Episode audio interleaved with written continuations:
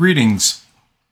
What we're going to be talking about today is the possibility of you leaving the good old USA, whether you can, could, or should do so.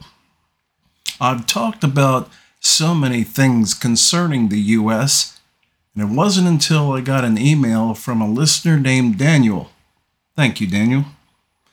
That I decided to fill you in as I answer his questions and explore the possibility of a person leaving the U.S. permanently.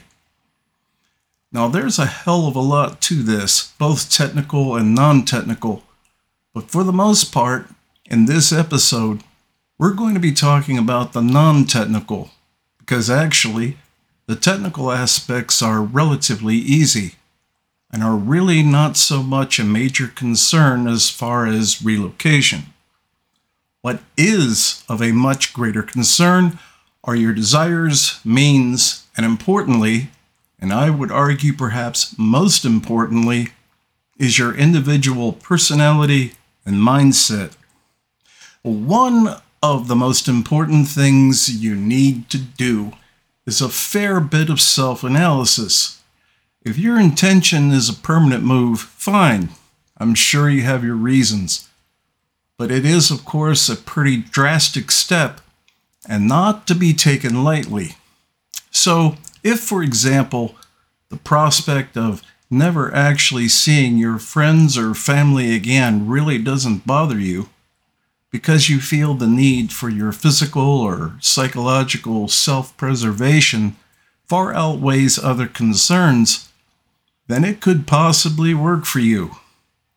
But you would need to understand that when I mentioned a bit earlier about the prospect of you never seeing your friends or family again, I wasn't referring so much to potential difficulties of travel or visiting. I was referring to the fact that depending on many variables, you could end up very prematurely dead, which I'm sure is not what you had in mind but it is one of many factors that you need to know and therefore needs to be talked about. I'd be willing to bet that what I just said to you is not the kind of thing that you'd hear coming out of the mouths of travel agents or relocation specialists. but as I explain on my website under the subject of mapping your future, this is what I do. I don't tell you what you want to hear, I tell you what you need to hear. A large part of what this can come down to is psychological compatibility versus incompatibility. There is the age old prospect of believing that the grass is greener at the place you want to go to, and then after you commit to going there and everything that entails, you find out that that is not the case and the grass is really not greener, then you're very disappointed or upset, which is something you obviously want to avoid, and a situation I want to help you avoid. I don't want to sound discouraging, but it is has been my experience that in most cases that if you are a born and bred American, have not really lived abroad, say for at least six months, in another country, and particularly if you do not speak the language or you speak the language poorly, and also you don't really understand the nuances of a particular culture, I would not encourage you to leave. There are still a good number of places to live in the US that, although you may not think so, could actually be a very good fit. It's just that you're either not aware of them or you've taken them off your personal list of possible places to live because you're biased based on false or erroneous information. Now, on the other hand, if you feel really convinced in your heart of hearts that you are absolutely fed up with the social, economic, and political atmosphere in the United States and see no future for this country, and you're like a horse gnashing at the bit to get the hell out of the US, then that's a different matter entirely. As long as you are self aware of that state of mind and the reasons for it. As a matter of fact, it's your own personal clarity concerning all that that is a great predictor of not only where you will go, but how successful you will be establishing your life there. So, if we are talking about establishing a new life outside of the US, here is another aspect of the equation that few Americans not only don't consider, but even far fewer actually recognized. Most places in the world not only don't give a shit about you, but as far as they are concerned, you are persona non grata. That is to say, as an American, they really, really don't like you. Now, there are many reasons for this, and it's far too much to go into for this short episode.